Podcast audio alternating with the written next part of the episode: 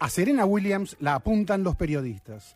Tiene dieciséis años. Acaba de ganar un partido en el U S Open mil novecientos noventa y ocho.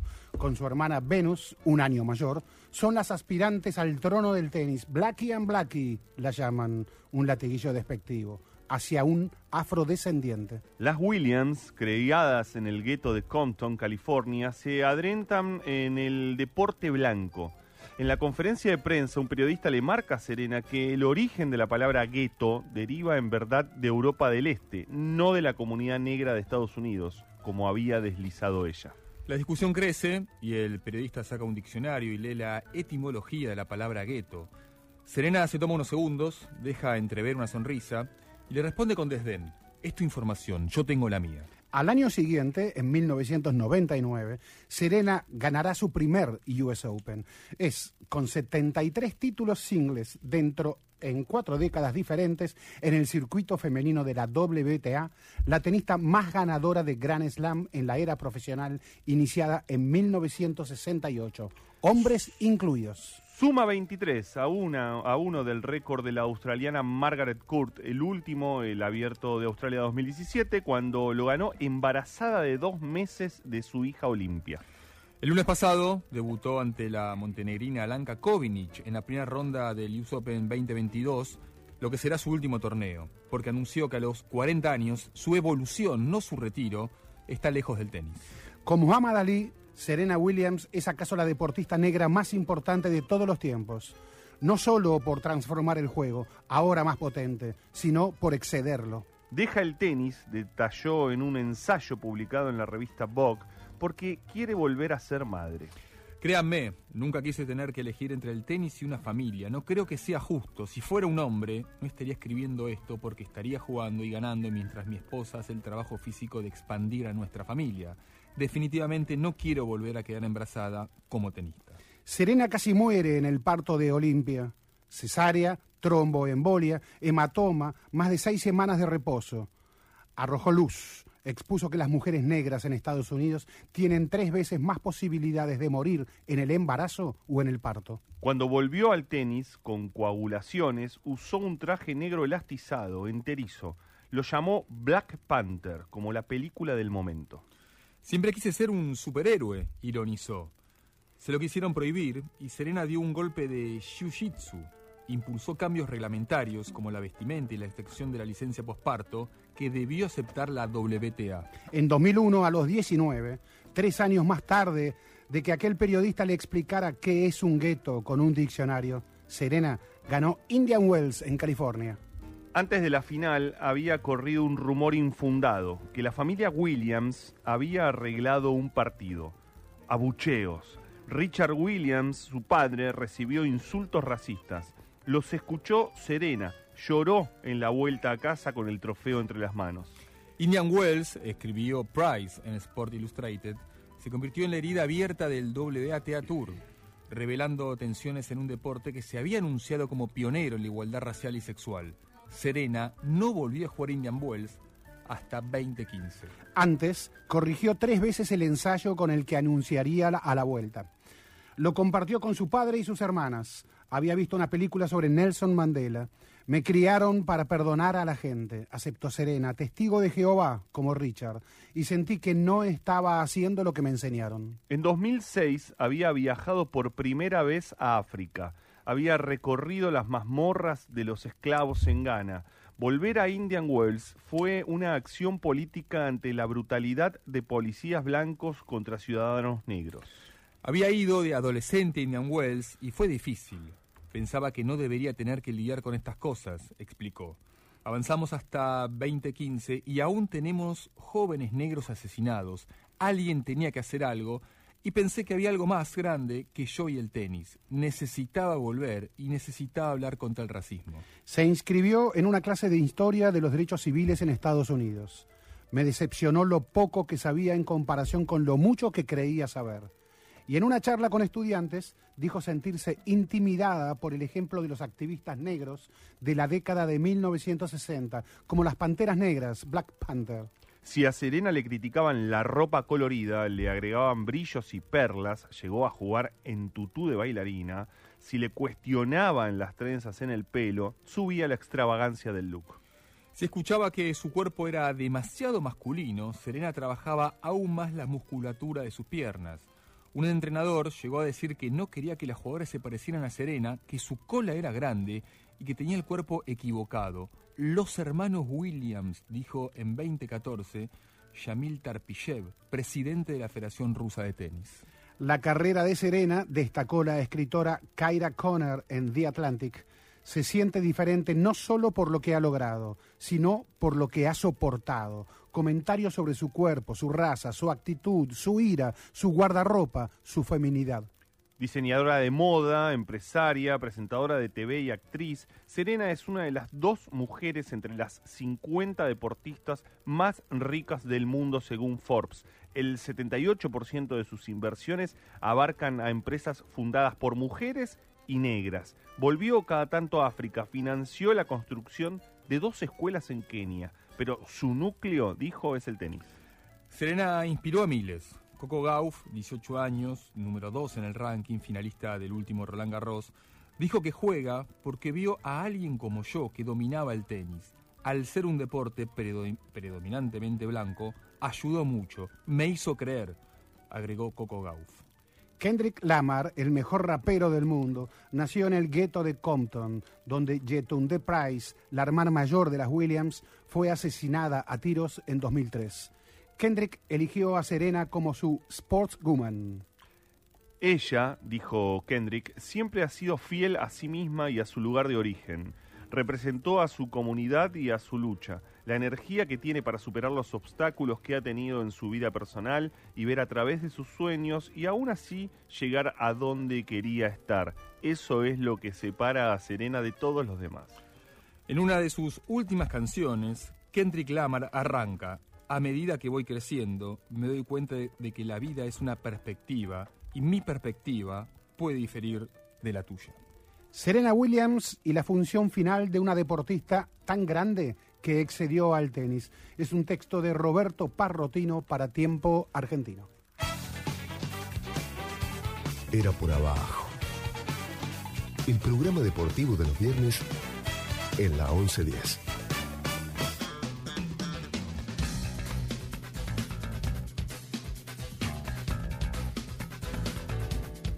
Sí, Serena Williams a sus casi cuarenta y un años está saliendo a la cancha justo en estos momentos. Sí, sí. Sí. Eh, para jugar por tercera rueda del abierto de, de Estados Unidos. Que no sea su último partido, ¿no? En el que, claro, ya desde hace una semana se está diciendo es su último partido, pero ella se empeña en seguir ganando y en seguir siendo como ella es. Le preguntaron, después de su último triunfo, ¿eh? hace dos días nomás, contra la número dos del mundo. Le dijeron, pero vos, ¿esperabas volver en este nivel? Y ella dijo, bueno, soy Serena. Hermoso. Serena Williams, eh, a mí por su, me hizo recordar casi casi a, a Muhammad Ali, este, cuando decía exactamente algo muy parecido. Ay, Muhammad Ali, soy Muhammad Ali. Este, cuando alguien se siente seguro, Muhammad Ali era hombre, eh, Serena es mujer. A las mujeres se sabe, les cuesta más en este mundo más complejo. Más. Aparte, Serena es negra, con lo cual mujer y negra cuesta todavía el doble. Como mujer negra y segura de sí misma, Serena puede lucir arrogante. Uh-huh. Y Serena además es inteligente. Uh-huh. Iba a ser, perfe- iba a ser entonces, estudiante de historia, iba a ser licenciada en historia, iba a ser Serena. Eh, y tiene múltiples, múltiples actividades aparte del tenis. Esa seguridad le gana a veces a Serena cierta arrogancia. Cierta, hay gente que no le gusta a Serena. Eh, era por abajo... No se ha dedicado mucho a analizar la coyuntura de los árboles, sino intenta describir a veces el bosque en el que se mueve el tenis. En ese bosque en el que era por abajo suele intentar moverse, recuerdo cuando se fueron derribadas las Torres Gemelas en Estados Unidos, año dos mil uno, mm. y la E S P N, programa cable deportivo, dice, ¿qué hacemos? Bob Ley, un célebre presentador de las noticias de E S P N, dijo, bueno, al fin y al cabo también hay noticias deportivas. Entonces hizo, una notici- hizo un noticiero deportivo de una hora y luego la E S P N se acopló a su cadena hermana A B C eh, y E S P N se dedicó a dar lo que estaba pasando. Nosotros no podemos tampoco esquivar lo que está pasando estas horas en Argentina. Elegimos el símbolo de Serena como mujer, mujer que molesta en ciertos sectores. Eh, así que creo que por eso esa apertura y este programa de esta noche que intentará justamente contar el bosque. Pensábamos en, en, en abrir con, con Serena porque, bueno, no podemos ser... Vos bien la describiste, esta cuestión de mujer, de mujer eh, siendo parte de una comunidad perseguida, siendo objeto de discursos de odio, y no podíamos dejar de pensar de cómo abrir el programa con la coyuntura que estamos viviendo. No somos ajenos a lo que vive el país. Ayer eh, creo que fuimos todos muy golpeados por eh, al ver una imagen como creo que... por lo menos los que rondamos los cuarenta, solamente lo podemos comparar, quizá, yo ya los pasé los cuarenta, quiero decirlo, ¿no? Pero, pero solamente... Lo, rondamos igual, ¿eh? Claro.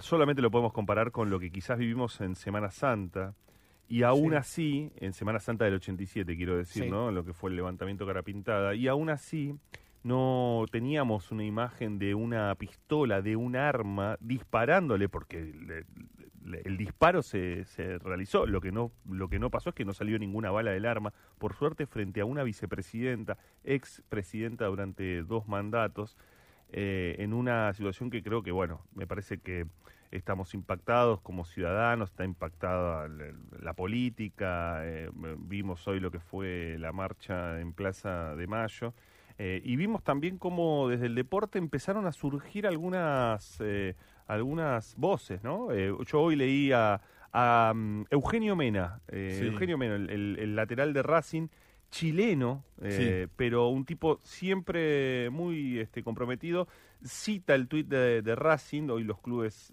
expresaron su repudio al atentado sufrido por Cristina Fernández de Kirchner, eh, y dice Eugenio Mena, repudio profundamente este atentado y cualquier forma de violencia política en todo nuestro continente, no volvamos al pasado. Podemos sumar también entre los eh, futbolistas que, que se expresaron por el eh, intento de magnicidio ayer a Pepo de la Vega, el futbolista mm. de Lanús, a Juan Cruz Comar, a Emiliano Méndez, futbolista de Sarmiento, Sarmiento de, Junín. de Junín, pero también, o sobre todo, a muchas futbolistas, mm-hmm. hablando de mujer. O sea, otra vez eh, hablaron más las futbolistas que los futbolistas. Mm. Eh, te voy a pasar una lista, les voy a pasar una lista que me pasó Delfina Corti, que sigue más en, en redes sociales.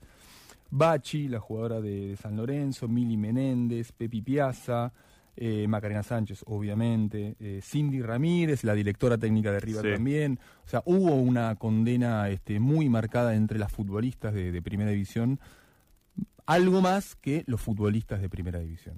Sí, eso demuestra algo, ¿no? De lo que pasa en el fútbol que cree que... que también tiene que ver, en el, en el, digo en el fútbol global y en particular en el fútbol femenino, que tiene que ver cómo la, la ampliación de derechos en el fútbol femenino fue militada. O sea, sí. la, la, las, las jugadoras mujeres se convirtieron en activistas. Che, nos saludamos a Hany Versace, nuestra Hany que nos acompaña. ¿No? Hola, hola Hany, chicos, bienvenidos. Pero los estaba escuchando me, con no, mucha sí. atención. Pero Para me, mí, me encantó Serena... la interrupción que hizo igual. No, sí, pero porque... todos dijo, che, nos no, porque pensaban, pens... no, porque pensábamos que nos estaba escuchando y, este, y tenerla siempre es algo muy lindo para este Ay, programa. Muchas gracias, muchas gracias. Pero sí, sí, es eh, me, me encantó lo de Serena, es una campeona, literal, de la vida, de todo, ¿no?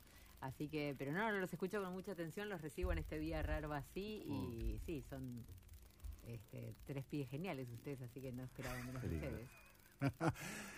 Deberían estar jugándose hoy Patronato Unión, Lanús mm. Tigre, mm. Rosario Central Talleres. Y dos, eh, y dos partidos también de, del femenino de Primera División. Sí, y ante la decisión eh, del gobierno nacional de mm. feriado nacional, la A F A además eh, emitió un, una declaración de mm. repudio. Y también, obviamente, suspendió hmm. lo, lo, los partidos que estaban previstos para, para hoy, ¿no? Y todos los clubes también, o, o muchos de los clubes, sí, vi no la sé mayoría si todos, de los clubes, no vi casi eh, todos. Emitieron también un comunicado, cerraron sus puertas y acompañaron, en, en cierta forma, este, este día de, bueno, de repensar lo que está pasando. Sí, el ministro de Deportes y Turismo, Lamens, el secretario de Deportes de la Ciudad Autónoma de Buenos Aires, Rel Chaparretegui, Inés Arrondo, secretaria de Deportes Nacional, Holland también estuvo, Holland, sí, el ex técnico el, de Independiente. Actual técnico de Universidad Católica. Exactamente, también. Eh, Damián Estazone, sí, eh, sí. ex campeón del fútbol sala, actual integrante del cuerpo técnico. Sí. Eh, pero claro, decía Andrés, eh, daba lista de jugadoras femeninas, hablaba de una larga lista, y, y, y eso parecería contrastar un poco eh, con eh, los jugadores, eh, con la presencia de los jugadores masculinos. Estamos hablando del fútbol argentino y empezamos, eh, hablamos especialmente de la primera división. Sí. Eh, y hay... jugadores inclusive hasta el, que, que juegan en el exterior, jugadores de la selección nacional también, ¿no? Sí, y por eso eso les quería, les quería preguntar, a ver si uno tiene... En base a la gravedad de lo que sucedió ayer, estamos hablando tal vez de uno de los episodios más graves del retorno de la democracia, que el próximo año va a cumplir cuarenta años. Eh, en, pensando lo que significa esto, vos sí. recién mencionabas las Torres Gemelas para Estados Unidos. No, no, no estoy queriendo comparar episodios, ¿eh? No estoy queriendo comparar el impacto, estoy queriendo decir lo que significa para la sociedad. Es raro no ver a futbolistas que están en el exterior, pero no por ser futbolistas, sino por lo que representan... Claro. Y ni siquiera por una cuestión de simpatía política por quien fue la víctima de este atentado, que es Cristina Fernández de Kirchner, pueden no tener ningún tipo de simpatía, claro. que no se expresen a acompañar a la sociedad argentina, ¿no? Que, que está consternada con esto. Coincido con lo que decís, pero al mismo tiempo me pregunto si toda la gente valora lo que pasó ayer de la misma manera de lo que acabas de decir. Que yo sí coincido, sí. pero no sé si todos, o si, o si una, una gran parte de la sociedad... no valora que ayer realmente pudo haber cambiado este, la historia argentina como no cambió en las últimas décadas. Mm. Eh, de hecho, gente quejándose por este, bueno, digo, por el feriado de hoy, entre, entre otras cosas. Eh, los clubes me da la impresión que están siempre adelante de los deportistas, algunos dirigentes están adelante de los deportistas, eh, y así como este, el deporte femenino tiene un mensaje mucho más social y de apertura en, en un montón de cosas, incluso desde cómo abordar la sexualidad en el deporte, eh, bueno, está pasando también en estas horas. Eh, yo no sé si no, no, no, no sé si, si es una cuestión de, de elegir el silencio y o de no interpretar lo que acaba de pasar. Eh, es, ¿Qué está antes, no? Eh, a ver... Eh... El jugador, hablo del jugador ya medianamente acomodado, tal vez disfruta de esa comodidad eh, y tal vez eh, algún pronunciamiento que algunos podrían interpretar como político. Sí. Eh, entonces incomoda esa comodidad. Partidario incluso. E inclusive partidario, sí. inclusive, sí. Entonces, es, que es una diferencia que no se no se elabora tanto, la entre partidario y político. Sí, sí, pero inclusive hasta el político también este sí, sí, sí, sí. provoca provoca como como que mueve esa comodidad. Como las jugadoras no estaban cómodas, ¿eh? Porque todo este ambiente y, y, y esta estructura las hizo sentir incómodas siempre. Entonces navegan mucho más fácil en la incomodidad. Mm. Le tienen mucho menos miedo a incomodar. Porque tienen que incomodar, claramente tienen que incomodar un status quo. Entonces es más, están más entrenadas para uh-huh. eso. Eh, yo siempre veía cada vez que se entregaba una ceremonia de Balón de Oro los discursos que daba Messi y la jugadora de turno. Sí, rápido. Este, y, y, y con toda la... A ver, los jugadores... Hay algo está claro. No están obligados a tener un pronunciamiento. No hay, no hay, y tal hay... vez no tengan la capacidad de hacerlo. Pero, bueno, pero ahí... a ver, a ver, a ver, ahí sí, ahí no sé si estoy, porque... A veces cuando se produce un hecho social que conmociona y que se trata a veces de un asesinato a, a ver, quiero, a un diarero, un, pero que conmociona socialmente por lo que fuere, pero a un, a un ciudadano anónimo de la sociedad, pero que a esa sociedad lo conmueve, a veces sí se pronuncian. Uh-huh. Mm. Sí, este, sí. Hemos escuchado ya pronunciamientos mm. en ese estilo. Y ahí hay, por ejemplo, mm. cuando, cuando pensamos en, en Mena, sé que Mena habla... tiene gente con la que se rodea porque también... Pero públicamente no, no habla no, poco. públicamente no habla, claro, no directamente habla, no directamente. habla, Eugenio Mena. Digo, o sea, yo tengo que el, decir... elige hablar por sus redes sociales. Exactamente, y yo tengo que, que, que, que confesar, digamos que intenté hablar muchas veces con Eugenio Mena, eh, porque lo he, lo, he, lo he visto, lo he escuchado pronunciarse en un montón de situaciones y me parecía muy interesante poder claro. hablar, como todo, ¿no? O sea, que y... das fe de que no quiere hablar públicamente. No quiere hablar, tiene una, una cuestión con el periodismo que también es respetable y además tiene sus razones para tenerla sí. y desconfiar y, y, en y, y desconfiar en todos nosotros, eso. Obviamente y desconfiar de todo, entonces uno entiende también que desconfíe también de uno, ¿viste? Porque porque cómo una... no cómo no comprenderte, oh, sueco, pero entonces, igual con nosotros puedes pasarla bien. Claro, pero pero eh, voy a que digo, sí dialoga con con gente, entonces hay algo ahí de intereses. Me resulta extraño esta cosa, pero hay algo que dijo Andrés que me pareció muy interesante porque me parece que es algo que los que a veces los eh, tendríamos que verlo, también lo, los que analizamos el fútbol, lo que pasa con lo social en el fútbol y demás, que es que los dirigentes y los clubes están adelante de sus propios futbolistas en muchas cuestiones. Porque hoy, bueno, lo, lo leímos a Claudio Chiquitapia, también es un factor político, Tapia, ¿no? Obviamente que hace política también haciendo esto y tien, teniendo que pronunciar, entonces hay una necesidad institucional sí. de pronunciarse, por supuesto. Pero también te diría incluso que muchas veces los clubes están a, a un paso adelante de sus propios socios y socias. Cuando vos ves, por ejemplo, eh, los clubes que discutimos mucho, qué hace Boca con Villa, qué hace Racing con Carbonero, qué hacen, qué hacen lo, los clubes con la violencia de género y demás, eh, y vos los ves a los mismos clubes a veces pronunciarse sobre Ni Una Menos y demás, vos le ves los comentarios a los hinchas, incluso, sí. les quiero contar, sí, sí, sí. Le, lean los comentarios de algunos hinchas de Racing a Mena, que claro. le dice, dedícate a jugar en vez de lesionarte. Por claro. supuesto que hay muchos hinchas que le dicen, te agradezco que te comprometas sí, con nuestro país, claro. imagínate el valor, ¿no? Pero también hay otros que le dicen, dedícate a jugar, no te metas en esta. Sí, sí, a ver, te, y voy a agregar el contra, contraejemplo. Cuando Leonardo Poncio, eh, creo que fue el año pasado, que era futbolista de River, y eh, hizo difundir un video a favor de la educación, en momentos mm. en que la educación no volvía, mucha gente del otro lado le decía, este, dedícate a jugar. Claro. Yo quiero que mi club, este, yo te pago para que vos juegues. La misma gente que seguramente hoy se enojaría con quienes le dicen a Mena, o mucha de la misma gente, o, o parte de la misma gente, mm. eh, de la cual hoy le dicen a Mena, se enojan con, la, con, con quienes están en contra del mensaje de Mena, ¿no? Sí. El viejo eslogan que se le dedica al deportista que decide comprometerse mm. con el tiempo que le toca vivir, mm. ¿cuál es? Es shut up and play. Mm. Cállate y jugá. Cállate ¿no? y jugá. Cállate y jugá. Nosotros, nosotros venimos a verte y pagamos esta entrada que sirve para pagar tu salario para verte jugar. Mm. ¿no? Este, se lo reduce a la condición de simple, mero y espectacular deportista, y no de ciudadano. Molesta esa condición de ciudadano cuando el deportista la quiere ejercer. Pero quiero también retomar algo también de lo que decía Andrés, que para mucha gente o para un sector de la sociedad, con, este, con por supuesto todos podemos, este, digamos, eh, eh, hay este pluralidad para poder pensar de manera distinta, pero que un sector de la sociedad puede no tomar esto con la gravedad que me parece que una mayoría considera que tiene. Y digo una mayoría porque eh, desde dirigentes de la oposición que salieron a... No todos, por supuesto, un sector que no, pero muchos dirigentes de la oposición salieron inmediatamente. O sea, no hubo no es que hubo que esperar demasiado. Inmediatamente a, a repudiar, a solidarizarse con la, con la vicepresidenta. Digo esto...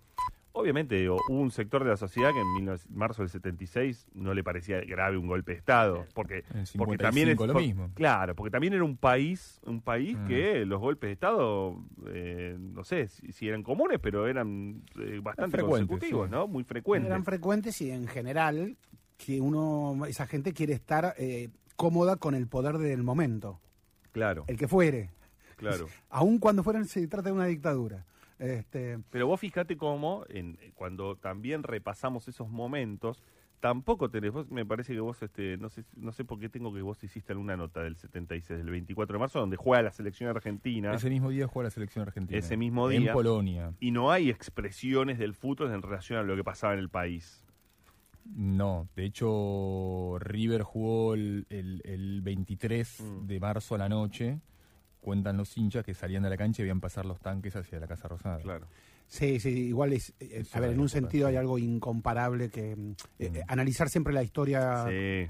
lo pasado con los ojos de hoy siempre es más sí, complejo, sí, ¿no? Sí, sí. Y, y el golpe de Estado, es más, había sido anunciado por los diarios, el golpe mm. de Estado. Es decir, era casi, casi esperado por un sector de la sociedad y bendecido por ese sector de la sociedad. Eh, entonces era más difícil porque aparte la represión comenzó inclusive antes del golpe, entonces el miedo ya estaba instalado también antes mismo de, de, del golpe de Estado. Mm. A ver, eh, a mí se me produce también otro debate aquí este, interesante con esto. Ah, interesante, qué sé yo, mm. otro debate que... que, que, que no. El deporte finalmente hoy hoy no... Bueno, se asume un feriado y el deporte no, no se practica, ¿no? Hoy. El tenis también suspendió un challenger que tenía, la Asociación Argentina de Tenis también emitió un comunicado. Eh, y, y yo recuerdo cuando justo mencioné lo de Estados Unidos y las Torres Gemelas... A ver, cuan, perdón, primero, cuando es el magnicidio a John Fitzgerald Kennedy. año sesenta y tres. El béisbol tenía que jugar a las cuarenta y ocho horas. Y Pete Rozelle fue un famosísimo, poderosísimo comisionado. Era el Chiqui Tapia del béisbol yankee. Mm. El béisbol, para dar una idea, es el pasatiempo nacional de los estadounidenses. Es decir, si bien el fútbol americano arrastra más ahora, el béisbol es lo que nosotros queremos ser como el béisbol. Más o menos eso es el alma. Todas las novelas, más películas, de esa época incluso, ¿no? Completamente, novelas, películas, etcétera, tratan el béisbol siempre como el nuestro deporte, ¿no? Entonces, bueno, ese deporte juega las cuarenta y ocho horas de asesinato del presidente. Mm. Eh, y, y, y el comisionado es el que resuelve si sí, sí, hay que jugar, ¿no? Eh, ese hombre se pasó a la historia por ese error, y él lo asumió como un error y dijo: yo sé que la historia me juzga por ese gran error que he cometido. Cuando se produce las Torres Gemelas, los deportistas son los primeros que lideran que no queremos jugar en estas condiciones. El dolor es muy grande. Hay dolor, hay conmoción, no podemos jugar, somos ciudadanos. Entonces se los elogió a los deportistas. Pero ¿qué pasó en el momento ese? Empezaron, siguieron los días pasando. Y el poder tiene que mostrar señales de normalidad. Claro. Che, la vida sigue y hay que despertarse, hay que levantarnos de, del dolor. Entonces, lo que, lo que era un elogio pasó a ser una crítica. Che, el deporte tiene que volver, porque ¿qué mayor señal de normalidad puede dar una sociedad que un deporte que, que funciona, que vuelve? Bueno, Ale lo explicó muy bien en el eh, Racing Campeón. O sea, sí, sí. ¿Qué, qué, qué, qué, qué señales te necesitaba sí. este, un gobierno debilitado y un gobierno de, de horas que, vuel, que volviera el fútbol sí. con Racing campeón? Exacto, y que, que, que se juegue, mostrar normalidad sí. que, que se juegue. Mirá, vos, vos no sé si lo debés recordar, pero vos escribiste una nota en la Semana Santa, de, sí. eh, de en la Semana Santa del ochenta y siete. Mirá cómo tengo... Cómo, Como tengo en la memoria la obra de Murs, la obra periodística de Murs. Escribiste una nota en la Semana Santa del ochenta y siete sobre cómo en Hurlingham, creo, se jugaba al golf. Sí, recuerdo, recuerdo. Mientras estaba allí este, el levantamiento de carapintadas. Estimados, un primer corte que creo que volvemos con una charla.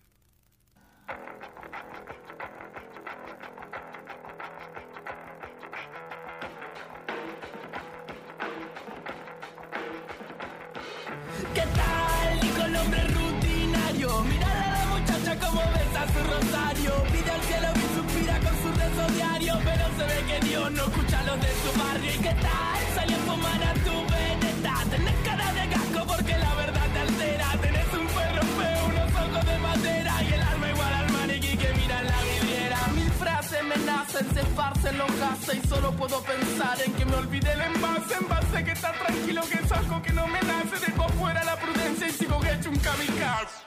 Lo que queda era un desfase y la cara se me derrite. Las palabras se deshacen patadas de la enchufa. Chupa el dedo en el subwoofer. Me que la incoherencia me seduce.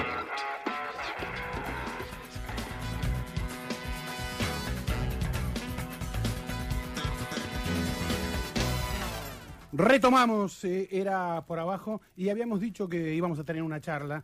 Y está en línea Macarena Sánchez, Maca Sánchez, símbolo y pionera del fútbol femenino en la Argentina profesional.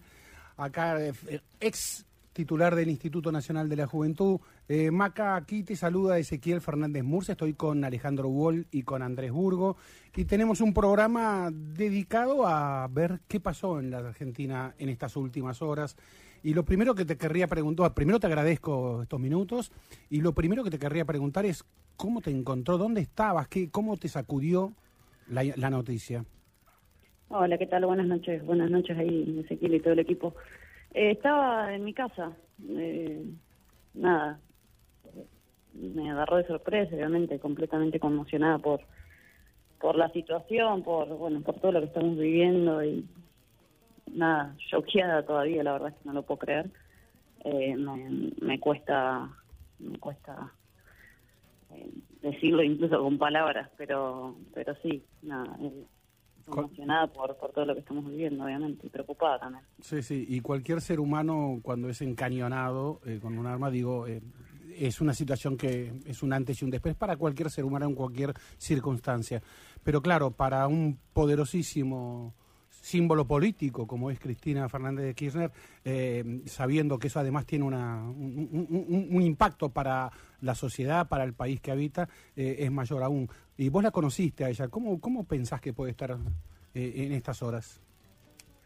No, creo que como estaría cualquier persona que, que vive una situación similar, eh, me parece que, nada, también choqueada y asustada, supongo, con, con, con el miedo que tendría cualquier persona que vive una situación así. Eh, nada, es, es muy es muy terrible lo que sucedió, es, se pone en, en jaque el, nuestro sistema democrático, sí. eh, la verdad es que es muy preocupante, creo que, que bueno, espero en realidad que, que sea un momento bisagra en, en la política argentina y en la historia argentina también, y bueno, que se piensen a, a, a terminar estos discursos de odio que, que bueno, alimentan todas estas situaciones que, que son lamentables y que obviamente son sumamente repudiables y nada, creo que, como te decía, ella supongo que debe estar mal, eh, debe estar eh, preocupada, con miedo, eh, como cualquier persona que, que vive una situación similar, pero bueno, claro.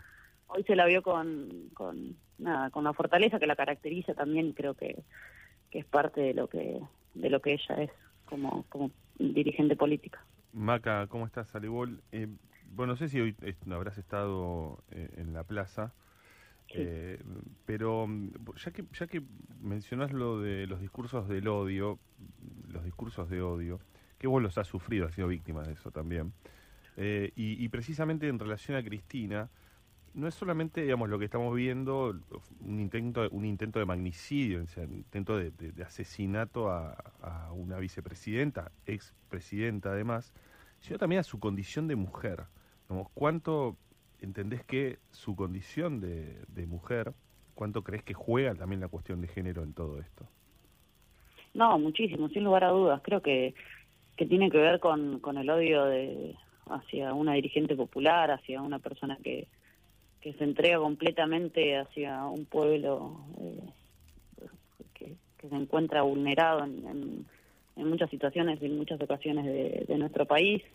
Y obviamente por, por, por ser mujer, por su género, eh, me parece que eso está más que claro, siempre lo supe así, siempre siempre se han se han metido con ella también por eso, me parece que, que cuesta todavía en la sociedad argentina y, y en todo el mundo que, bueno, ver cómo quienes tienen el poder de decisión y quienes son seguidos por, por, por el pueblo en su totalidad o en su mayoría, Eh, sea justamente una mujer, me parece que eso pesa muchísimo, no deja de ser un, la política un ambiente sumamente machista y, y se, las mujeres siguen siendo relegadas, eh, y la sociedad argentina también, en, en todos sus ámbitos y, y en todos sus aspectos, creo que, que también tiene que ver con eso, tiene que ver con, con su género, tiene que ver con, con el odio hacia, hacia el género también.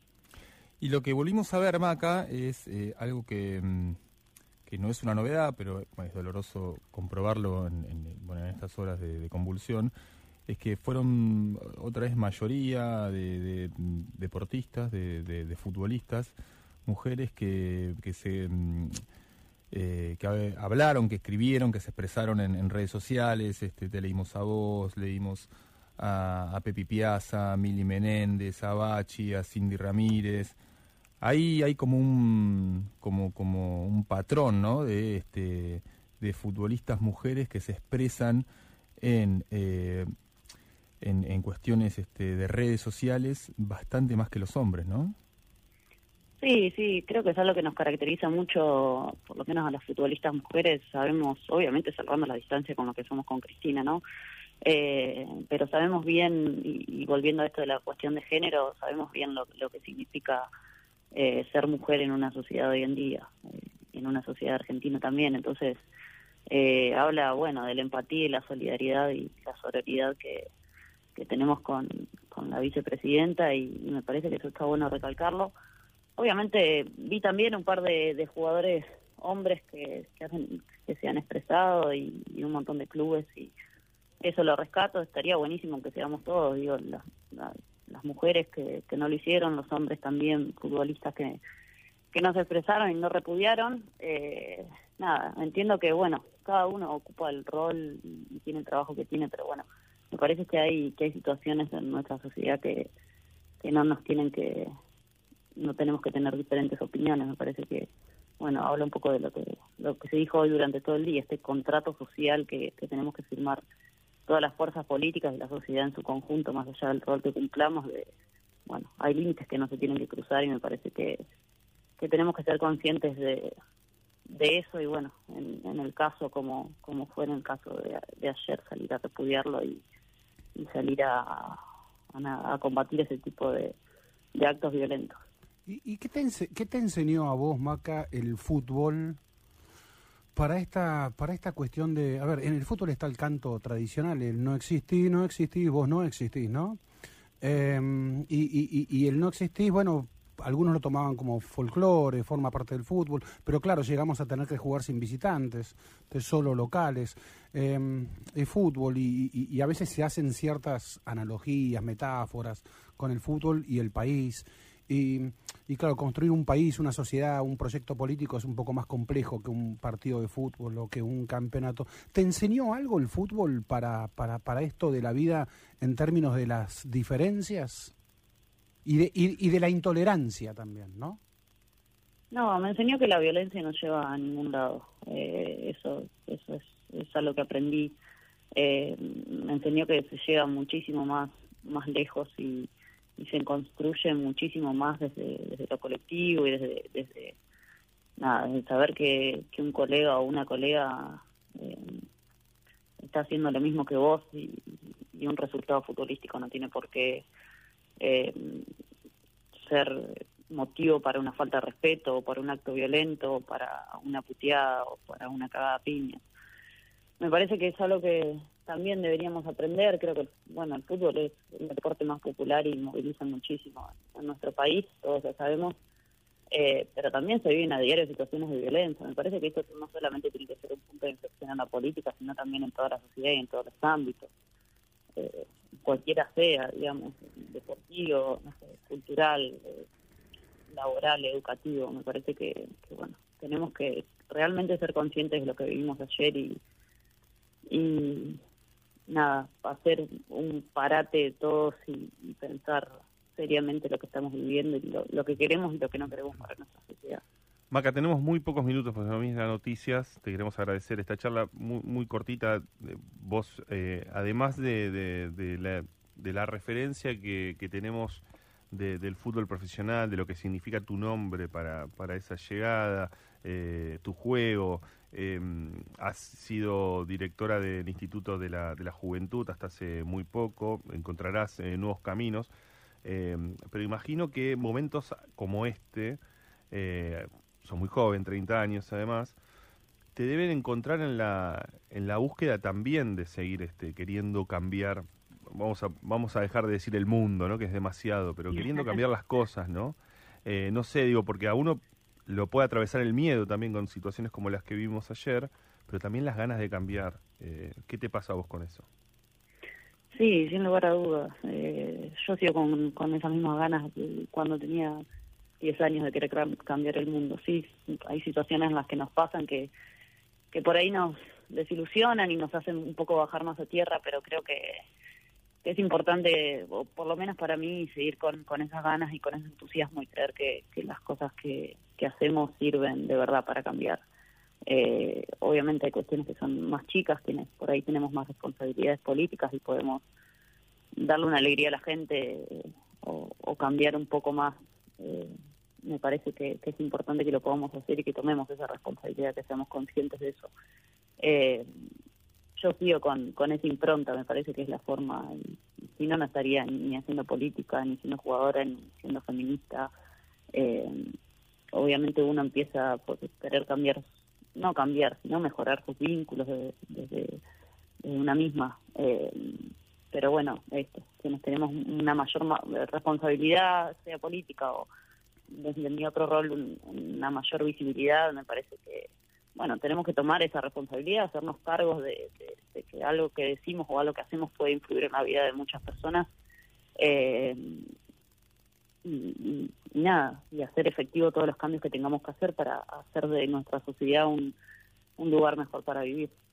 Maca, te vamos despidiendo, te, te, como se vienen las noticias no puedo hacerlo, pero ya me encargaría yo también de decir de qué deberíamos hacernos cargo nosotros, los periodistas y aquellos eh, mensajeros del odio en las redes sociales también. Eh, te agradecemos muchísimo esta charla con Era por Abajo. ¿eh? No, gracias a ustedes por, por el llamado. Les mando un beso grande. Era por Abajo. Deporte, entrevistas, debates, actualidad, historia. Todo el deporte del mundo en la once diez.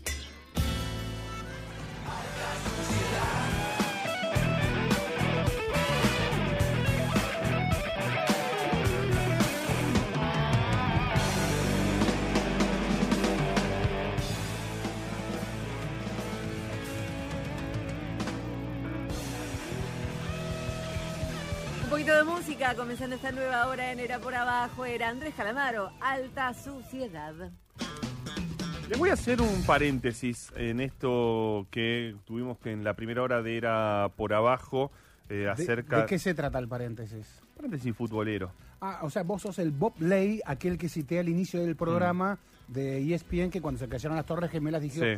Igual hay información deportiva. Bueno, Burgo... Eh, de todos modos, te quiero decir, habló de figuritas hace un sí, rato. Sí, sí, sí, sí. sí así que, ah, si, eh, si Burgo habló de figuritas... Yo les pregunté de qué puedo hablar y ustedes está, me dijeron hablan de figuritas. Estaba distraído yo. Sí, sí, sí, está bien, bueno. Era, era el segmento Burgo sí. y habló de, de figuritas. Eh, Lo define a Burgo ese segmento sí. también, ¿no?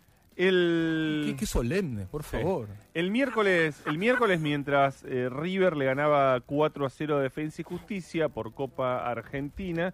en una situación en la que, bueno, en tres goles de Pablo Solari, extraordinario refuerzo de, de River, eh, el jugador argentino que no había debutado en Primera División en la Argentina antes de irse a, a Chile, y River lo, lo descubre y, bueno, se genera un, un futbolista que va a dar mucho que hablar eh, por las características, porque no hay muchos muchos win por, eh, por derecha eh, y, y demás. Ahora, lo que pasaba mientras eh, seguramente Burgo disfrutaba de los goles de River frente a Defensa y Justicia era que Vélez caía cuatro a cero con Flamengo. Eh, yo lo sé, porque cre- creo que lo charlamos en el grupo de Era por Abajo, que estábamos, por lo menos, bueno, Burgo estaba mirando River, Defensa y Justicia, pero el resto estábamos haciendo zapping. Vos me advertiste de Serena, porque, claro, entre River y, y Vélez Flamengo eh, estaba Serena también. Y ya definido los dos partidos, ya bueno, se tornaron pero algo. El primer tiempo no estaba tan definido. No, tenés razón, tenés razón. Y de pero... hecho, eh, Vélez en el cero a cero casi, casi lo tiene, pero finalmente fue cuatro a cero. Y, y nos muestra y nos habla de una de un poderío de los equipos brasileños por sobre los argentinos, que es un poderío que yo creo que pocas veces en la historia se debe haber visto. ¿Tanta diferencia? Tanta diferencia. Sí. En el último tiempo ya tuvimos las últimas dos Copas Libertadores en donde los finalistas fueron brasileños. La próxima Copa Libertadores, vamos a dejar la puerta abierta porque esto es fútbol y nunca se sabe. Veremos qué sucede con, con Flamengo y Vélez en Río de Janeiro, pero todo indica que saldrá de Atlético Paranaense Palmeiras. Paranaense le ganó uno a cero a, a, a Palmeiras, que es el equipo poderoso, es el que está primero en el Brasileirao.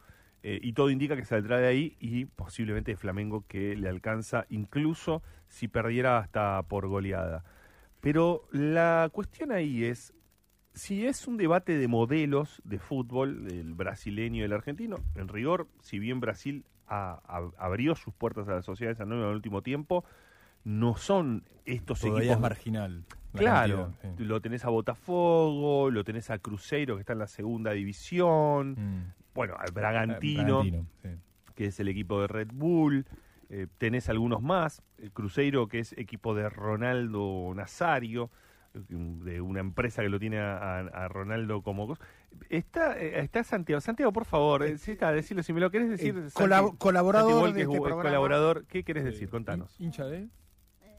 Al, al micrófono, por favor. De Racing, obviamente. Ah, claro. Bien. Santiago, ¿qué, qué, ¿qué querías acotar acerca del fútbol brasileño? No, estaba diciendo eh, Cruzeiro. Sí. ¿Cuál más? Cruzeiro, Botafogo, Gremio. Bragantino. Sí, pero Racing, Racing sí. ganó Flamengo. Gremio está segunda. Sí, pero, sí, claro. Sí, el pero último Gremio... equipo argentino que te ganó. Sí. a Flamengo. En, en, en la Copa Libertadores y andas a ver si en, en algún otro partido eh, amistoso o algo. Claro, sí. Sí, pero me, me pareció que querías corregir a tu padre. Sí. Eh, eh, el fútbol, pero puede pasar cualquier cosa, sí. pero... Pero... Yo banco a Vélez, a mí me cae bien Vélez, pero sí. no creo que un cuatro cero en el Maracaná se me pueda remontar. No, no, no yo me tampoco. Es muy complicado. El, no, nos va sí. a sacar el trabajo, ¿eh? Es muy complicado, sí, sí, es muy complicado. No, veníamos debatiendo con Santi, veníamos debatiendo hace un rato con Santi porque me pregunta, Santi a veces me hace este tipo de preguntas, me dice, ¿quién es el club más grande del mundo? El Real Madrid. ¿Eh? El Real Madrid. ¿Por qué, por qué varia- variables? Decime las variables que... Este... Títulos, sí. ídolos, sí. hinchada, estadio, actualidad, historia. Claro, con esas variables el Real Madrid entiende que es el más grande del mundo. Pero, eh, perdón, Burgo, sea, nos dedicamos a otra cosa. Sí. No, no, no, a... no, vas a sacarlo. Eh. Sí, ¿eh? Sí, ese micrófono, por favor. Pero decíamos, decíamos lo del poder y volviendo a esa cuestión. Digo, no es una cuestión de modelo, sí puede ser una cuestión de, de organización de los torneos. El Brasileirao es un torneo que se mantiene por años. Y después la cuestión es la guita. Y la cantera también. Mm. La cantera de jugadores. Eh, hoy la, la liga brasileña es una liga eh, para mí comparable a las top cinco de, de Europa. Eh, ¿Y a qué, a qué me refiero? Estoy, estoy laburando una nota sobre el tiempo neto mm. en el fútbol, en el fútbol argentino. Eh, con lo cual solicité un, un, unas estadísticas de tiempo neto, de cantidad de pases, eh, de cantidad de interrupciones de partido, de cantidad de pases en eh, las primeras dos tercios de, del ataque de un equipo, eh, de la efectividad de los pases. La Liga Argentina, por lo general, eh, por distintos motivos, es la más baja de Sudamérica, Uf. más México, mm. más Europa. Y las estadísticas de los brasileños están muy parecidas a... De la Liga brasileña, está muy parecida a las ligas este, europeas. Cuando ¿Cuánto dijiste el promedio? Bueno, eh, porque es que, estamos hablando de... de, de es que, vamos a... es que no detallé, pero si querés te lo detallo. Sí, ahora, porque, claro. porque ¿sabés por qué me parece interesante? Porque, por ejemplo, Defensa y Justicia River eran uno de los partidos que más promedio de tiempo eh, neto sí. tenían. ¿Sabés qué influye ahí? Los dos pa- es, es, es loco también, ¿no? A ver, las estadísticas en el fútbol son relativas. Los dos partidos con más duración de tiempo neto, tiempo efectivo, que es un tema que se está hablando en el mundo. No solamente en Argentina, de hecho, es donde menos se está hablando. El equipo que tiene menos tiempo neto es el equipo del presidente de la A F A, de Barraca Central. Con lo cual, no creo que haya un interés muy explícito en hablar. A ver, pero, que, pero, es, para... que, pero es que aparte del V A R, el, el arquero se jacta en, en, bueno. en los programas de televisión sí. de cómo hace tiempo. No, no, los alcanza pelotas. ¿Eh? Los alcanza pelotas. Los, alcanza los cinco pelotas, cambios. Exacto. El V A R, el arquero que se tira, el jugador que se tira. Eh, Damonte en un momento dijo, eh, no hicimos tiempo, controlamos el tiempo, sí, después sí. de ganarle a River. Eh, lo que decía recién Ale, los dos partidos de, de, de este año, el dos mil dos, con más tiempo neto, fueron Tigre, Defensa y Justicia, River, Defensa y Justicia, sesenta y tres minutos de tiempo neto. ¿Se acuerdan del partido del escándalo? Patronato, sí. Barraca Central, duró treinta y ocho minutos. Oh. treinta y ocho minutos. Bueno, pero un, un, un, punto, un punto de aparte, eh, o mejor dicho, un paréntesis. ¿Por qué también Tigre, Defensa y Justicia, River, Defensa y Justicia fueron los más largos? Mm. Porque salieron cero a cero. Claro. O sea, el gol es una interrupción del juego, es una paradoja. Sí, Perdés sí, sí. un par de minutos. Un partido que sale tres a tres va a tener menos tiempo neto que uno que sale cero a cero. Y haces un gol y posiblemente también entre mm. la pelota. Por eso también el eh, hoy se está midiendo mucho más la posesión post-gol, porque... La posesión, sí. cuando vos buscás el gol, siempre es superior. Claro. Solo hay cuatro equipos con posesión eh, ma- eh, mayor al cincuenta por ciento si están ganando. Claro. Racing, River, Boca y Argentinos Juniors. Está bien. Ahora Dicho se... eso, volvamos sí. a Brasil. A ver, sí. Eh, ¿Cuánto dura un partido en Argentina? Antes del V A R duraba cincuenta y dos minutos. Mm. Ahora dura cincuenta minutos. ¿Cuánto dura en Brasil? Cuatro minutos más. cincuenta y cuatro. Y eso es superior incluso a algunos torneos de Europa. El que tiene más tiempo neto, y esto llama la atención, es el, es el brasileño. Eh, perdón, el francés. Mm. Ahora, otra estadística, para no abrumarlos, pero que tiene que ver, ¿cuántas interrupciones? Y estas son estadísticas de Opta. Sí. Eh, cito la fuente, estuve hablando con, con Matías Conde en, en estos días para un artículo que estoy escribiendo. Eh, ¿Cuántas interrupciones tiene un partido en el fútbol argentino, interrupciones que es desde falta, desde lateral, desde córner, desde el arquero que se tira, este, desde un jugador que simula, eh, desde reiteración de infracciones. Bueno, un partido en fútbol argentino tiene ciento ocho interrupciones por partido. El de Brasil tiene noventa y nueve. Hay una diferencia de diez interrupciones menos partido. Es bastante. ¿Es bastante? Es ba- sí. Sí, pensé sí. que era más. Sí, pensé es el diez por ciento. Que era más. Sí. Sí. Sí. Y, este... Perdón, ¿y en, eh, es, está desagregado si la interrupción es por V A R? Por no, ejemplo, ¿cómo, no. ¿Cómo se usa el V A R? El V A R, el V A R redujo en dos minutos eh, el tiempo neto en Argentina. Estaba en cincuenta y dos hasta marzo, bajó cincuenta horas. Mm. Y, y la co- última estadística que, que, sí. que, que les doy, la efectividad en los pases. Y esto tiene que ver, no necesariamente que se juega peor en Argentina, sino que hay mucha más presión. Tal sí. vez es una cuestión de eh, acierto táctico de los entrenadores, digamos, de, de entrenadores que saben cómo, con menos recursos, perjudicar al otro. Bueno, en Argentina, que es de todas estas ligas, de trece ligas de Sudamérica, de México y de Europa, la de menos efectividad en los pases es el setenta y tres por ciento, y en Brasil es el ochenta y uno por ciento, con lo cual hay otra vez un diez por ciento de mayor eficacia en los pases en el fútbol brasileño. Es el huevo o la gallina también. Sí, a ver, la mayor eficacia te das cuenta claramente cuando jugaron, por ejemplo, el otro día el Flamengo-Vélez, eh, porque por momentos era... Era humillante. Era, era, a pesar de que eh, Cacique Medina intentó torpedear eh, ese juego fluido brasileño. Sí. Con un, salió muy mal, está claro, con el campo de juego este lleno de arena que se parecía a la arena de Río de Janeiro de la playa. Sí, le salió mal. Eh, y a ver, quería decir una cosita nada más a favor, a favor, a ver, como contraste mm. de esto. Mm, por un lado, el, el, el fútbol argentino tiene algo de... ¿Cómo te podría decir? Porque esta, toda esta estadística que está citando Andrés también tiene que ver con el espectáculo, ¿no? Mm. Con cómo mejoramos el espectáculo del juego. Sí. Entonces, es cómo mejoramos el juego, y si por ahí indirectamente es cómo mejoramos el juego. Pero lo mejoramos como espectáculo porque lo tenemos que vender, ¿no? A veces el fútbol tiene esa cosa de... Cier... Tiene algo de seductor esto, que es de... Sí, a mí la modernidad, tener que vender y todo esto me importa tres cominos. El fútbol es esto. ¿No? Y eso también forma parte del enganche del fútbol. Entonces, ese arquero que se jacta en televisión de cómo hace tiempo, etcétera, tiene hasta algo que forma parte de lo del fútbol. Eh, no me gusta personalmente a mí eso, eh, que el arquero hasta se jacte de eso. Claro. Pero entiendo que hay algo que pertenece a ese mundo mm. del fútbol que también lo hace... ¿Cómo te podría decir? Lo hace hasta inclusivo, en el sentido de que si solo hacemos un fútbol para los ganadores, eh, entonces estamos marginando a mucha gente. Si, sí. si incluimos, una sola cosita más, Ale, si incluimos en ese análisis a los eternos perdedores que hacen lo que pueden para sobrevivir en esa abismal diferencia de presupuestos que hay a veces eh, en el fútbol, y entonces, ¿qué queremos? ¿Que le jueguen de mano a mano? No, no le van a jugar de mano a mano. Entonces, ¿el reglamento qué te permite? ¿Te permite esto? Bueno, jugás con el reglamento. ¿Qué, qué haces con eso? A mí, hay, confieso que hay algo de eso que me atrae. No sé si si, si es este... No, está bueno. No, no sí, lo quiero sí, ni, sí. ni juzgar moralmente. Pero hay algo, eso. Yo antes de, antes de, de pasar una cosita a nuestro eh, columnista eh, invitado, coincido, ¿eh? Eh, yo te diría que eso es muy celebrado, pero también porque forma parte, y como así... como eras, lo que pasa es que después te puede salir mal, porque sí, vos podés hacer tiempo sí. y también te puede salir mal, como, por ejemplo, fue muy celebrado el, la, lo del campo de juego de Vélez, sí. que parecía, ah, mirá qué inteligente, bueno, cuatro a cero terminó el partido, y, y pudo, pudo haber sido peor, y no precisamente porque el campo de juego haya frenado nada, el segundo gol ni siquiera necesitó que la pelota tocara el piso. Es extraordinario eso. Porque, digo, hay algo ahí de, de celebración, de... de de la de la viveza, ¿sí? que después no, no se traduce en absolutamente nada.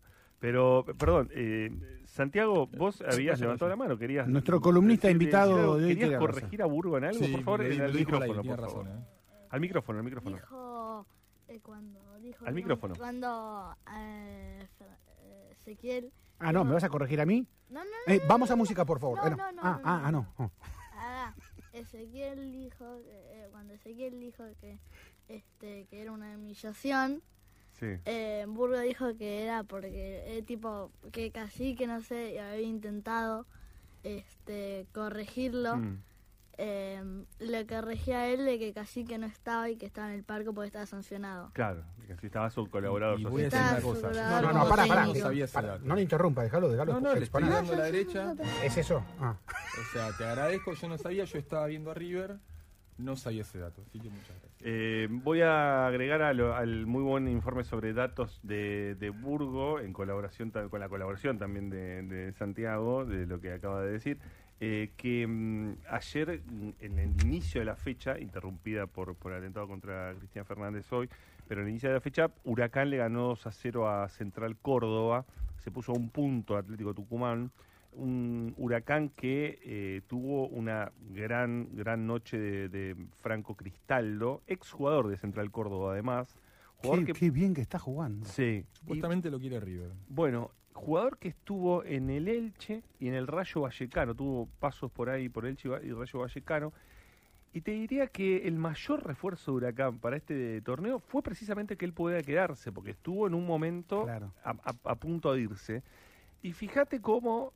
También esa esa situación de muchos equipos que se está dando donde tratan de sostener a sus figuras. El caso de Bonanote, de Federico Bonanote, el jugador de, de Rosario Central, que también parecía que tenía un pase y Central finalmente lo retiene.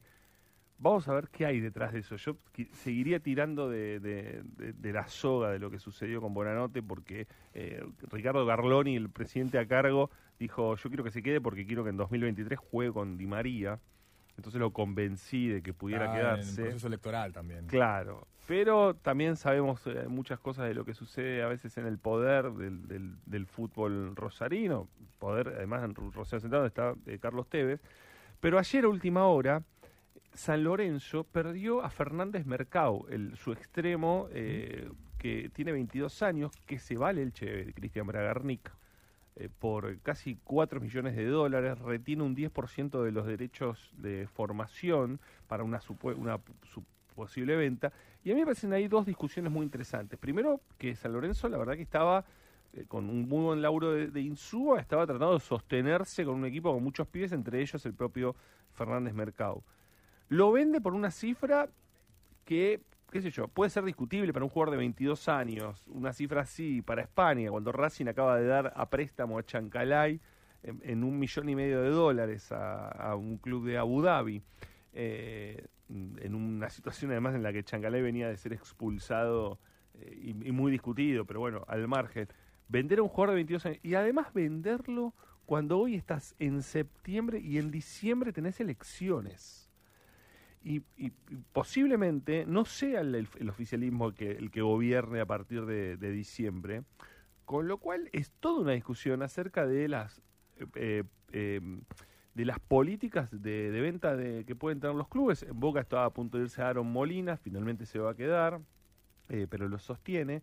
Pero bueno, San Lorenzo no pudo sostener eh, este, esto, no lo pudo sostener, es una venta eh, de... de que uno podía pensar por el jugado, por la clase de jugador que si lo aguantaba un tiempo más podía venderlo más, pero además en una situación donde obviamente necesita dólares, eh, pero va a tener este posiblemente cambio de gobierno en diciembre. Bueno, y, esa, y esa problemática se había plantado y sí. había dejado de concentrar, bueno, y había es, dicho que se quería ir. Sí. Y también es cierto que lo que le está pasando a los a los equipos es que eh, los jugadores eh, ya saben que en el, en el mercado mundial el sesenta y seis por ciento de los pases ya no mm. son de club a club, sino que quedan libres. Entonces eh, eh, utilizan a su favor ese, ese nuevo mm. esa nueva disposición de, de, de la FIFA. Y bueno, y saben que si esperan un año, a pesar de que no jueguen o seis meses, bueno, eh, posiblemente pase con, con el arquero de Boca y en su momento pasó con Rolheiser y también pasó con Angelini River. Eh, Los, los clubes se pueden quedar sin, sin ningún tipo de, de dinero, de dinero en la venta. Entonces, eh, bueno, pasa esto que acaba de pasar. Básicamente San Lorenzo lo malvendió, pero imagino que decidió malvenderlo antes que no venderlo. ¿Estuviste viendo la selección de vóley, Burgo? Antes Estuve de... viendo el primer partido que lo perdió con, con lo justo veinte diecinueve diecisiete o veintiuno diecisiete. En, sí. En el tres dos y dos tres. El, eh, tre, perdón, eh, perdió tres dos con Irán, con sí. Países Bajos y le ganó tres dos a Egipto. Ahí después de estar perdiendo dos a uno, un partido que tenía que ganar. contra Egipto para seguir con vida, sino para seguir con vida dentro de los mm. dieciséis clasificados. Eh, terminó ganando eh, con lo justo el partido porque fue tres a dos, ganó muy, eh, de manera muy sencilla el, el, el quinto set. Y vuelve a jugar el martes contra Pero las doce treinta. Sí, derrota por... contra Irán tres dos, derrota contra Países Bajos tres dos. Sí. Y, y después victoria contra Egipto tres dos. tres a dos, sí. Sí. sí. Juega contra Serbia, uno de los favoritos. Del martes. Este martes a las doce treinta, partido por los octavos de final. Si gana, la verdad que Argentina no llega como favorito, va a jugar contra el ganador de eh, Brasil contra Irán. Mm. Zafó de, de cruzarse por lo menos con algún local, mm. eh, cierto que con Serbia no es favorito, pero mm, dentro de, sí. de, haber, de haber llegado a octavos de la manera que llegó, por lo menos con algún, con algún rival ganable. Ahora sí, seguimos así en el por abajo. Muy... Antes de ir a otro pequeño corte, digamos que Serena está ahora cuatro dos en el segundo. Recordemos, perdió primero siete cinco y está ganando cuatro dos el segundo, quince quince. Era por abajo. Todo sobre el deporte local, nacional e internacional. En la radio de tu ciudad.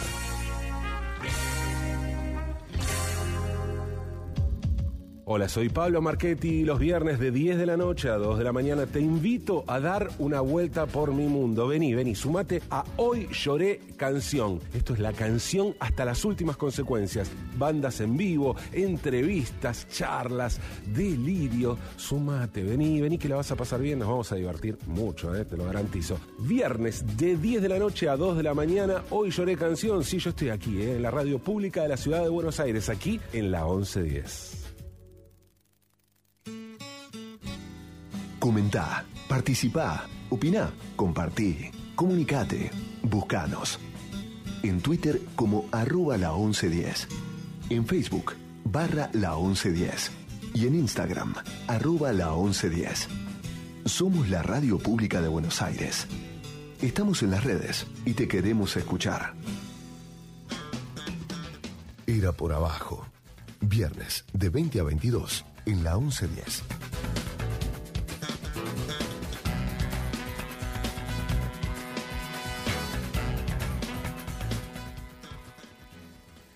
Últimos minutos de Era por Abajo y ahora sí una entrevista que habíamos anunciado unos minutos antes y que todavía no estaba por alguna razón, que nos explicará el propio entrevistado, que es Damián Stazzone, campeón mundial con Argentina en futsal, sigue jugando como símbolo en San Lorenzo, está en estos momentos en el cuerpo técnico de la selección argentina, creo que con la sub veinte le acaban de ganar cuatro cero a Uruguay. treinta y seis años.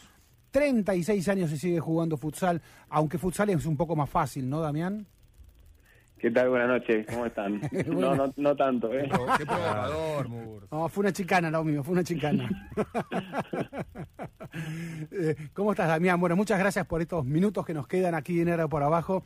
Y a ver, eh, nuestro programa hoy tuvo largos minutos debatiendo el tema de, de cómo, cómo el deporte vive también lo que está pasando en la Argentina en estas horas.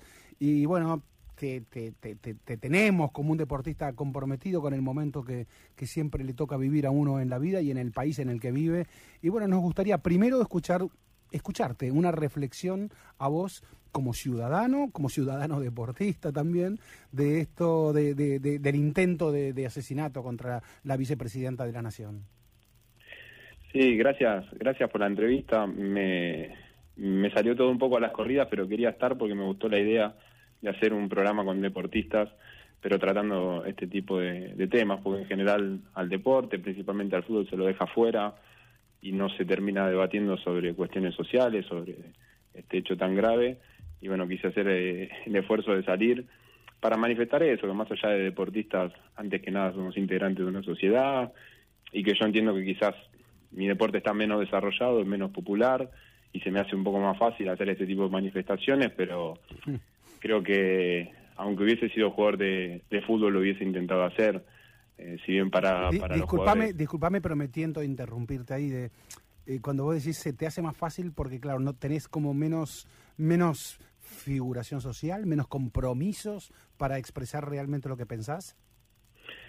Yo creo que un jugador de fútbol puede tener muchas más presiones que un jugador de cualquier otro deporte. En Argentina es el deporte más popular y hay presiones de los clubes, de los representantes, de los medios, de los sponsors, y eso hace que para un deportista sea mucho más difícil expresarse públicamente, pero también, como son tan pocos los que lo hacen, terminan quedando muy expuestos. En vez de naturalizar, hablar este tipo de cosas y que entre todos puedan hablar de lo que quieran y salir a, a decir públicamente lo que tengan ganas, con respeto y con educación, eso haría más fácil, porque los sponsors, los clubes, los, los representantes, los medios no le podrían apuntar a todos. Pero como son muy pocos, quedan muy en la mira, quedan muy estigmatizados y después lo sufren. Yo entiendo que lo sufren ellos, lo sufren su familia. Yo en ese sentido tengo las cosas muy claras, no me preocupa para nada lo que me puedan decir en las redes ni públicamente, pero también soy consciente que las presiones que recibo son mucho menos que las de un jugador de fútbol. Eh, Damián, ¿y en ese en ese punto alguna vez has, eh, has recibido sí presiones? Sí, sí, pero te repito, no me preocupan, mm. tengo muy claro lo que pienso, mis convicciones, y, y no me no me gusta dejarme llevar por esa sensación de, che, vos dedicate a patear la pelotita y no opinés. No tengo, sí. Y además no tengo ningún problema con sentarme a debatir con cualquiera, me siento a la altura, me interesa muchísimo la política, me encanta. Sos periodista, hay que decirlo también. No, sí, no, eso sí. no habilita nada, ¿no? Nosotros también somos, pero quiero decir, sos un tipo interesado más allá de, de, de, del deporte. También, y lo hablaste, a ver, el, el, el predio de la A F A es casi un, un lugar este, habitual en, en tu vida. ¿Lo hablaste esto con futbolistas de, on, de cancha de once? No tengo contacto, tengo muy poca relación con algunos de los jugadores de San Lorenzo, pero no tengo no tengo amistad con ninguno, no, no por nada en especial, pero no se dio. Pero sí lo hablamos mucho con los jugadores de la selección mayor, son debates que surgen todo el tiempo, y yo lo que intento siempre es tratar de, de respetar las opiniones distintas, claro. pero principalmente no fomentar este odio, que es lo que nos termina llevando a que no es un loquito suelto, a que es parte de una sociedad, que es el resultado de, de las campañas mediáticas, de las campañas de muchos sectores de la política, que terminan desencadenando esto. Entonces creo que todos tenemos una responsabilidad de no alimentar eso, de debatir, obviamente, cada uno tendrá su ideología, sus convicciones, pero no fomentar el odio, tratar de, de bajar un cambio, y ojalá que esto que pasó sea un antes y un después, ojalá. Eso, eso digo, desde el, desde el plano más personal, porque recién decíamos, vos tenés treinta y seis años y... Y bueno, era, era muy chico en Semana Santa, pero debe haber habido otros episodios. Sin duda uno puede poner aquí, aquí lo que sucedió con, con los atentados en la Embajada de Israel, en Amia, cosas que, que, que bueno, nos, este, nos impactaron mucho. Eh, pero me, me interesa saber a vos qué te pasó, cómo estabas, cómo, cómo, cómo te fuiste enterando y, y qué es lo que fuiste procesando vos dentro de, de, de, de tus ideas y de tus sentimientos. Me enteré ayer acá, en el hotel, nosotros estamos concentrados por un torneo acá en Paraguay, y me enteré en el hotel por uno de, de los integrantes de la delegación, y la realidad, lo primero que me pasó es que me quedé helado, temblé, me agarró mucho miedo, no podía parar de pensar qué hubiese pasado si, si la mataban a Cristina, se me cruzaba eso por la cabeza de lo que hubiese sido a nivel social, y, y no podía entender cómo tan rápido había gente que banalizaba, banalizaba el tema y se lo tomaba un chiste. O sea, creo que no somos, no terminamos de ser conscientes todos los sectores de la sociedad de la gravedad, de que más allá de, de, de si te puede o no gustar Cristina, es un ataque a la democracia que hubiese sido tremendo, tremendo. Y obviamente yo nací en el ochenta y seis, no, no viví lo que fue la última dictadura cívico-militar, pero sí soy consciente de todo lo que nos costó salir de esa etapa, recuperar la democracia, y sobre todo en los años posteriores al ochenta y tres, defenderla en las calles, defenderla con militancia, con política. Entonces, no puedo creer cómo se banaliza tan fácil y tan rápido un, un tema así. Pero bueno, es un momento para para mí, ¿eh? para generar conciencia, para bajar los niveles de tensión, de seguir debatiendo, de no entrar en esos círculos de odio que sobre todo con redes sociales, bueno, obviamente lo tienen más claro que yo, se fomentan y te llegan, le llegan a todo el mundo. Hay que bajar un poco la tensión. Eh, Ale, Ale Wall reciente dijo, bueno, Damián Stazone, que aparte de ser un símbolo del fútbol sala de Argentina, eh, es periodista, y, y luego como que noté en el tono de Ale como que relativizó un sí, poquito no, claro. eh, eh, esa, esa supuesta importancia de, de, de además de todo ser periodista. Eh, en el mensaje que vos encontrás... Eh, nuestro, de, de nosotros, de los periodistas, y, y, y lo añadido de las redes sociales, eh, todo eso que circula, ¿cómo influye? ¿Cómo lo ves? ¿Cómo, cómo, cómo, cómo? Sí, eso. ¿Qué, qué análisis tenés de eso? Sí, a mí me gustó que, que de gran parte del periodismo, salvo algunas excepciones, se salió a repudiar el atentado. Me parece muy bien eso, pero creo que ahora el siguiente paso es bajar el, bajar los niveles de, de tensión y de odio. Creo que, claro.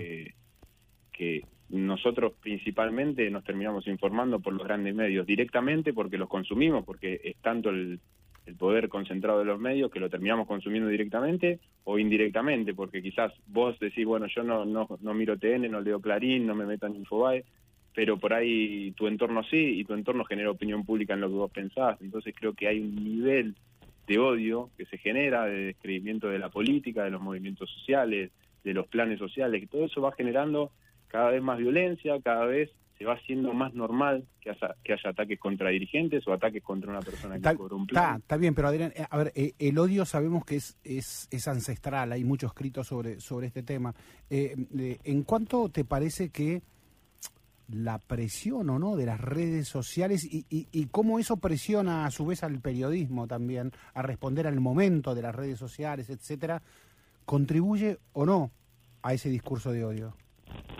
Sí, para mí ahí hay una relación con lo que hablábamos al principio de por qué les cuesta tanto a los futbolistas manifestarse, porque creo que en algún punto terminan siendo presos un poco de sus seguidores, ¿no? Ajá, lo mismo le pasa claro, a sí. los grandes medios, sí. que a veces tienen que continuar con esa lógica, porque me pasó a mí hoy de ver, eh, no solo en, en dirigentes de la política, sino en los medios, que en los mismos tweets que ponían, todos sus seguidores lo criticaban por haber repudiado el hecho. Claro, Entonces, claro, claro. Esa es la lógica, que por un lado es un boomerang, porque ellos crearon en parte ese monstruo de, de generar tanto odio, tanta violencia, que ahora querés realmente manifestarte para no quedar desentonando con lo que está pasando en la sociedad, y tus propios seguidores te, te critican eso, sí. y vos perdés seguidores, perdés claro. a nivel económico, mm. perdés a nivel pauta publicitaria, y es muy parecido a lo que le pasa, para mí, ¿eh? Es el análisis que yo hago, ¿sí? de lo que le pasa a los futbolistas, de que tienen miedo de quizás perder un sponsor, o perder gente que los siga, o hinchas, o mismo en su propio entorno de club, de compañeros, es lo mismo mm. para mí. Sí, te, te pagamos para jugar, no para tuitear, sí.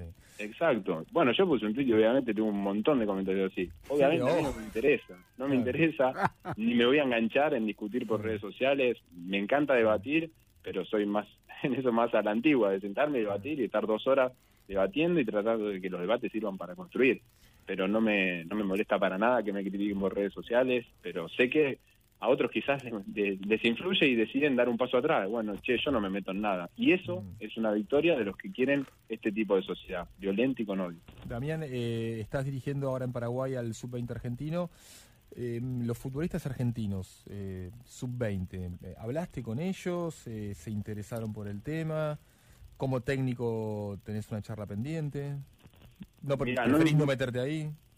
Me pareció que lo mejor era no, no meterme ahora, porque era un tema muy delicado, que yo también todavía lo estoy procesando, ¿viste? Y, y no era el momento. Hoy tenían un partido, los chicos sufren un poco también la presión de tener que jugar un torneo, es el primer torneo que tienen en oficial a nivel internacional, pero sí sí creo que es importante hablar esto con los jóvenes. Eh, obviamente yo puedo estar de acuerdo con un partido político, pero no...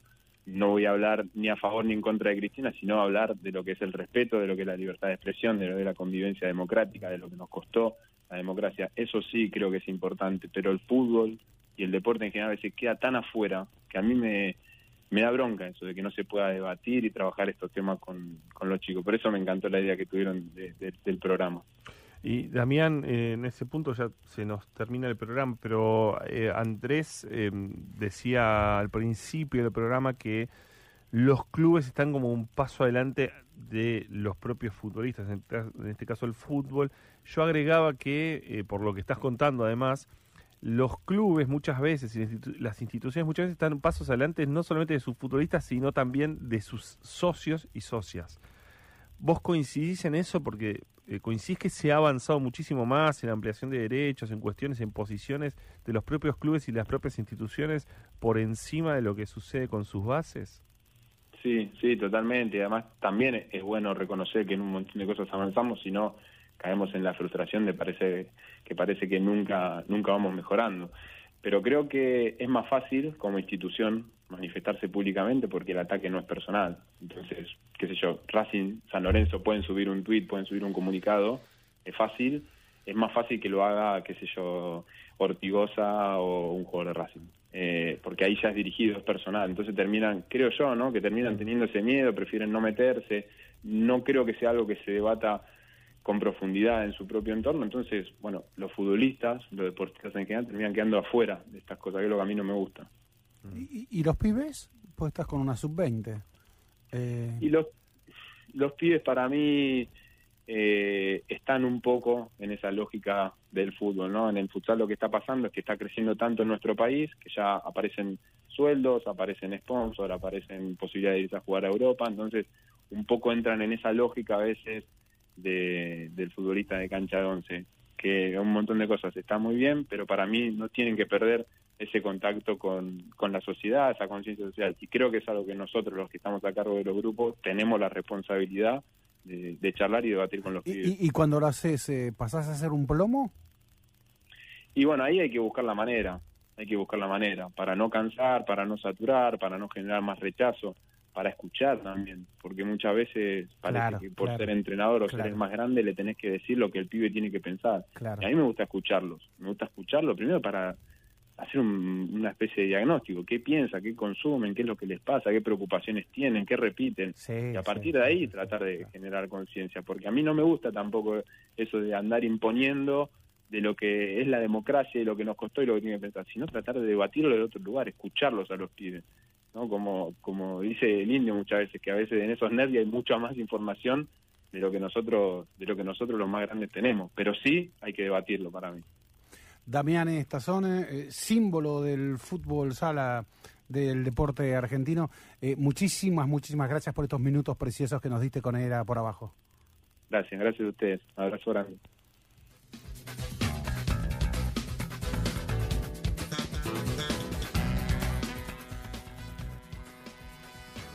diez segundos, te digo. Por un mm. delay de días decidieron no concentrar. No coincido, coincidieron. Este no era el momento para tomar una decisión así.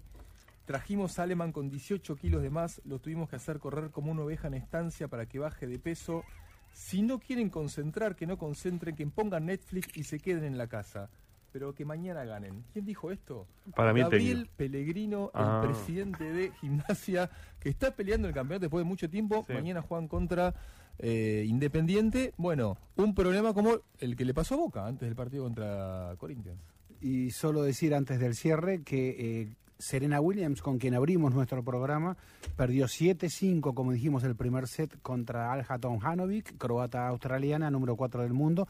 Está cinco dos en el segundo set, cuarenta cuarenta, y sigue resistiendo. Mirá vos. Caro Dermergedichian. Sí. En los controles. Muchísimas gracias, Caro. Así. Correcto. Hany Versace. Hany Versace. Un beso mejor, grande, Hany. Santi Wall. ¿Querés saludar, Santi? Podés saludar, ¿eh? Te decía hasta el próximo viernes, si querés.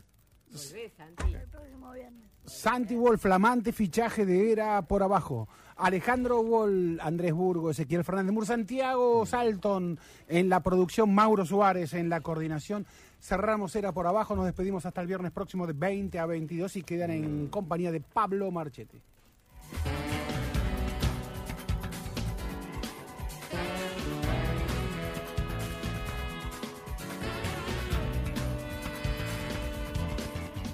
Era por Abajo. Historias del deporte en el deporte.